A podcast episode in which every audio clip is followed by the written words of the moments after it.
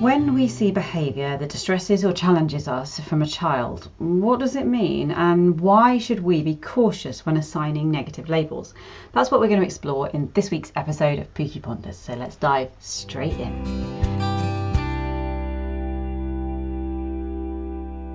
We're thinking about children's behaviour and the ways in which we might interpret it, and why we need to be a little bit careful about that because it's really easy to get wrong. So, first of all, just to understand that there are a few different ways that our children might respond if they're distressed, our kind of trauma responses. Sometimes we're going to see fight, we're going to have the child who's going to stand up to the danger, they're going to fight it. Sometimes we see flight, the child who's going to get away from the danger, they're going to abscond, run away.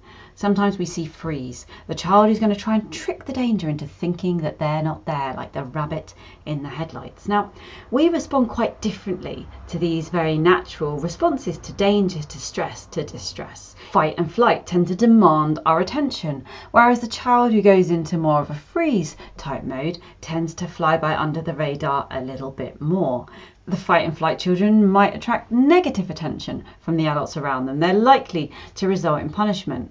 The freeze child might be kind of almost quietly ignored. They become part of the furniture um, and just aren't engaging in what's going on around them a lot of the time. But what's true for all of these children, even though it looks really differently and our response might be quite different from one of getting very involved, perhaps quite vociferously so, to perhaps not really even kind of clocking what's going on because this child is not trouble to us as one of 30. The thing to bear in mind is these children are facing the same challenges. They're responding to feeling unsafe, to a kind of trauma trigger in a different ways, but similar stuff is going on underneath. And so they need actually a similar response from us as the adults. All of these children, whether they are fighting, fleeing, or freezing, need a safe, supportive, consistent adult in their lives right now in order to get them to the point where they feel safe and so the trauma response recedes. That calm, control, considered, caring response is not necessarily the natural response we give to any of our kind of fight, flight, freeze type responses from our children, but it is exactly what they need. I find it really helpful when faced with a distressed child, whether that's a small distressed child or a big, muscly, ogreish, older distressed child, to think of them, imagine that they're like a three year old who's sobbing their heart out because they're scared. Because when we're faced with a three year old who's sobbing their heart out because they're scared, we know just what to do. We know how to comfort, we know how to make them feel safe, we know how to soothe them. And actually, that's what all of these children of different types and sizes and different presentations generally need. They need that calm, they need that care, they need that kindness from a consistent adult.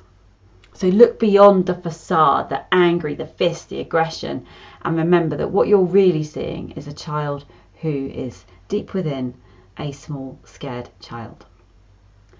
Something we need to remember when we're thinking about behaviour and the behaviours that we might see from a child is that their behaviour is not about you.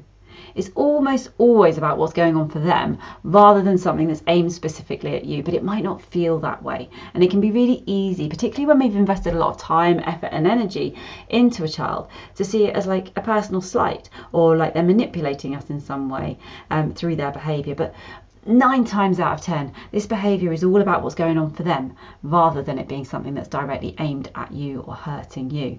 Their behavioural responses are often completely beyond their control um, and they're part of a like deep instinct just to keep themselves safe. And sure, those responses, our fight, flight, freeze, are not very helpful in a modern environment, and especially not within a school context where there are rules to be followed. But that primitive part of a child's brain which is the bit that takes over in times of high stress, doesn't know this. That part of that brain doesn't know that they're in school and that there's rules and code of conduct to follow. It just knows I'm in danger, gotta run. It's worked for thousands of years keeping humans safe, so why not now? If there was a bear coming, this child would be doing well. If there was a saber-toothed tiger that needed to be battled off, they're in a good space. When it's the maths that's causing the anxiety and the worry and the fear here, not such a great response, but we haven't quite caught up with where we are evolutionarily. So, this isn't a child who's trying to hurt you, who's trying to manipulate you, whose behavior is designed to bring you down. This is just a child who is responding in a perfectly natural, instinctive way much of the time. So remember here, the child's behaviour is not about you. We're going to look through an egocentric lens because we're human and that's how we do it. We interpret the world around us in the way in which it relates to us. But we try, need to try hard not to reinterpret all the behaviour of others about how it relates to us. This is not about you. This is about them and what they're feeling, what they're experiencing right now. Nine times out of ten, they are not meaning to be rude, they're not meaning to be disrespectful or difficult or dismissive or any of the other things that you might think. They're just relying on that primitive instinct to keep them safe because right now they're that small, scared child and they're not managing. So why do we need to be careful when we're like labeling this behaviour? So we, we kind of recognise here that this is a natural instinctive response for many of our children, that perhaps they're being very fearful, we're triggering a bit of a trauma response sometimes, and this can result in some pretty gnarly behaviour that we might see. But why do we need to be careful about labelling that behaviour? I think it's important because it can become a bit of a self fulfilling prophecy. So, when we apply negative labels to a child's behaviour, this becomes the story that's told about the child. They're the naughty kid today. We call them the naughty kid. They start telling that story about themselves as well. Then they start living up or down to that label. It becomes this self fulfilling prophecy. When somebody expects you always to behave in a certain way and you're not given the space and permission to behave in a different way, you're just going to behave that way. For what it's worth, this this is also something that I found to be really true in eating disorders. So I found this personally for myself, and I've observed it many times in others. When you're the anorexic, then you just do that behavior. When people aren't expecting you to eat, they're expecting you to make a fuss about food, they're expecting you to get really upset and angry every time they ask you to eat something. Get to the point, I got to this point in treatment where you're just like, that's what they expect of me, and you just go with it. It's easier, it's the natural kind of instinct at that point was for me certainly. But you're not fighting it anymore because like they don't expect anything different anyway.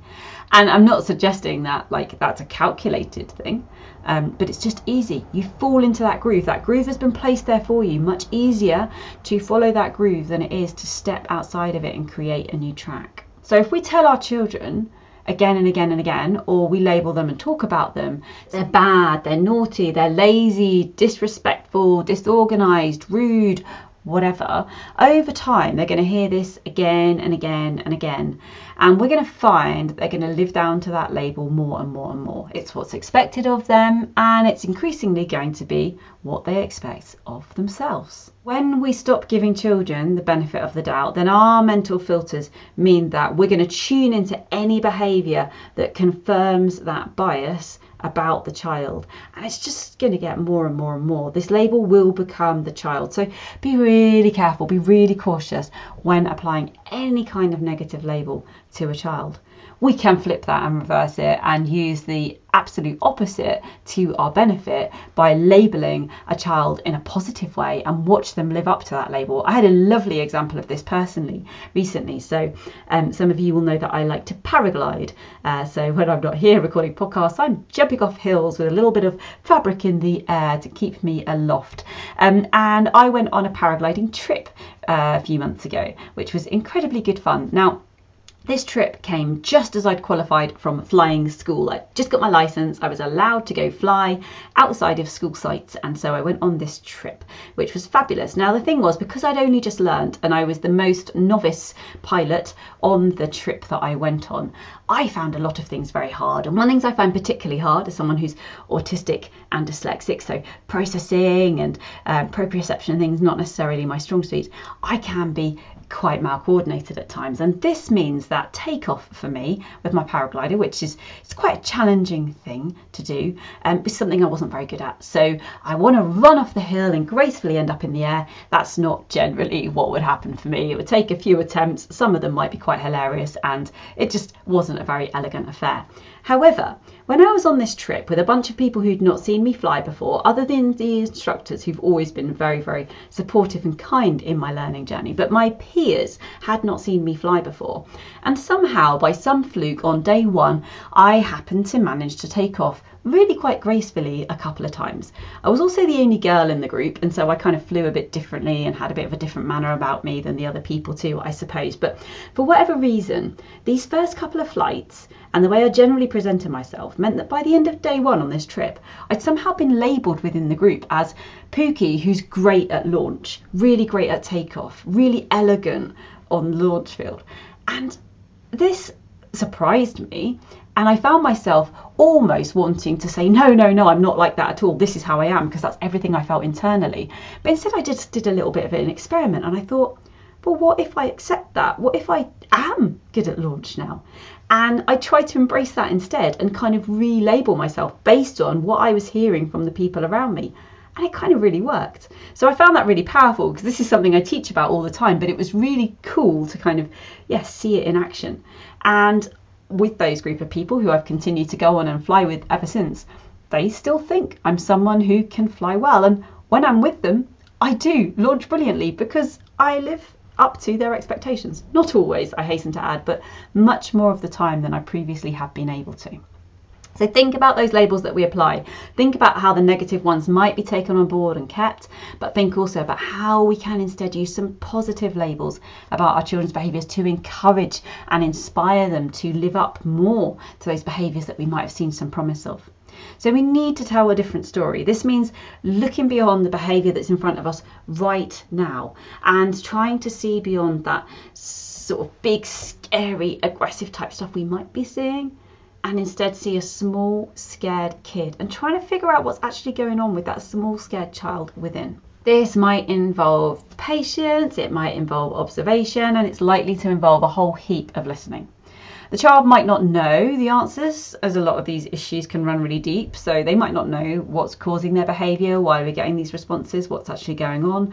But if we lose our judgment and we try and move away the blame and the shame, and we get really curious and we're patient and we're open to beginning to explore that story with the child, then sometimes we can start to see a different way of understanding what's actually going on. We can, as well, as we said before about the labelling, consciously look for the positives about the child and use these as a headline story. So maybe there are times that challenge them and us, but what happens in between? What are their hobbies? What are their interests? What are their passions? What are the things that they're really good at? What do you like about this child?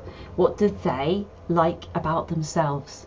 Hunt for the good bits and help those good bits to shine. Lots of behaviours that we see in children can be misunderstood, and we need to look beyond the behaviour that's presenting and trying to understand what's going on underneath. So, when we're faced with any kind of repeated behaviour that we don't understand, maybe they're lying, or they won't eat in certain situations, or they're hurting themselves, or whatever the behaviour, I find the most helpful way to try and understand what's actually going on is just to get curious and wonder what need is this behaviour meeting? So, if this behaviour is being repeated, what is it that's reinforcing that cycle of behaviour? It's going to be meeting a need of some kind. Now, this is going to be different for every child. But when the behaviour is repeated often, there's going to be a reinforcing factor.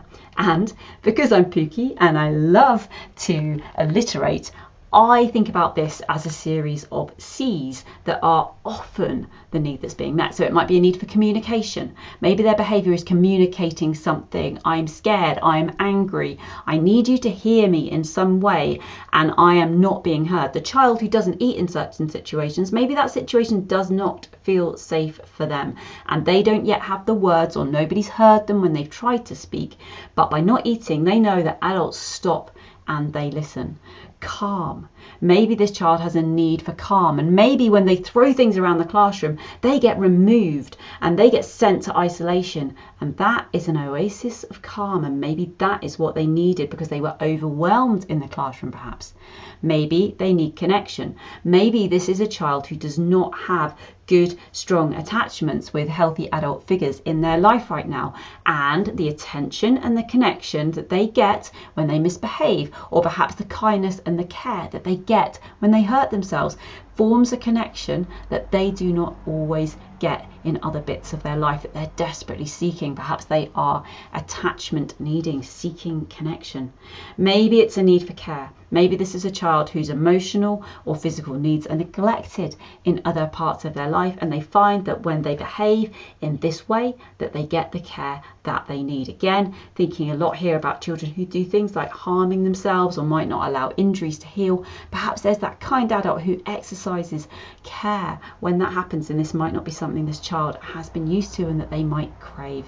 Or finally, they might be in need of control, our final C, and I'm sure you can think of more. Maybe this is a behaviour that when I do this, then this will happen, and that helps me to make sense of this situation and take control of it. So, those five C's, and there's lots of different ways of applying them, and I'm sure you could add more, but communication, calm, connection, care and control are the five C's I see very often as the need that a behaviour may be seen to be being met when we get a bit curious about what's going on there. So, if you're seeing a child whose behaviour that you just don't understand, you're seeing a behaviour repeatedly and you're completely puzzled about what on earth is going on, before you label the child as bad, disrespectful, or naughty, just wonder what do they need?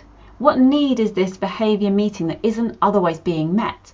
Consider whether the answer to what's going on might lie in a need for communication, calm, connection, care, or control, and wonder how else might this need be met? What would be a healthier, happier, more constructive way of meeting this need? This is a really, really big topic, and I'm super happy to dive more deeply into any particular areas um, that you might like to in the future. But the, the key thing that I was hoping to take away with you today was the need to be really cautious when labelling children negatively as a result of the behaviour that challenges us. In these moments, our children need unconditional care, not another enemy.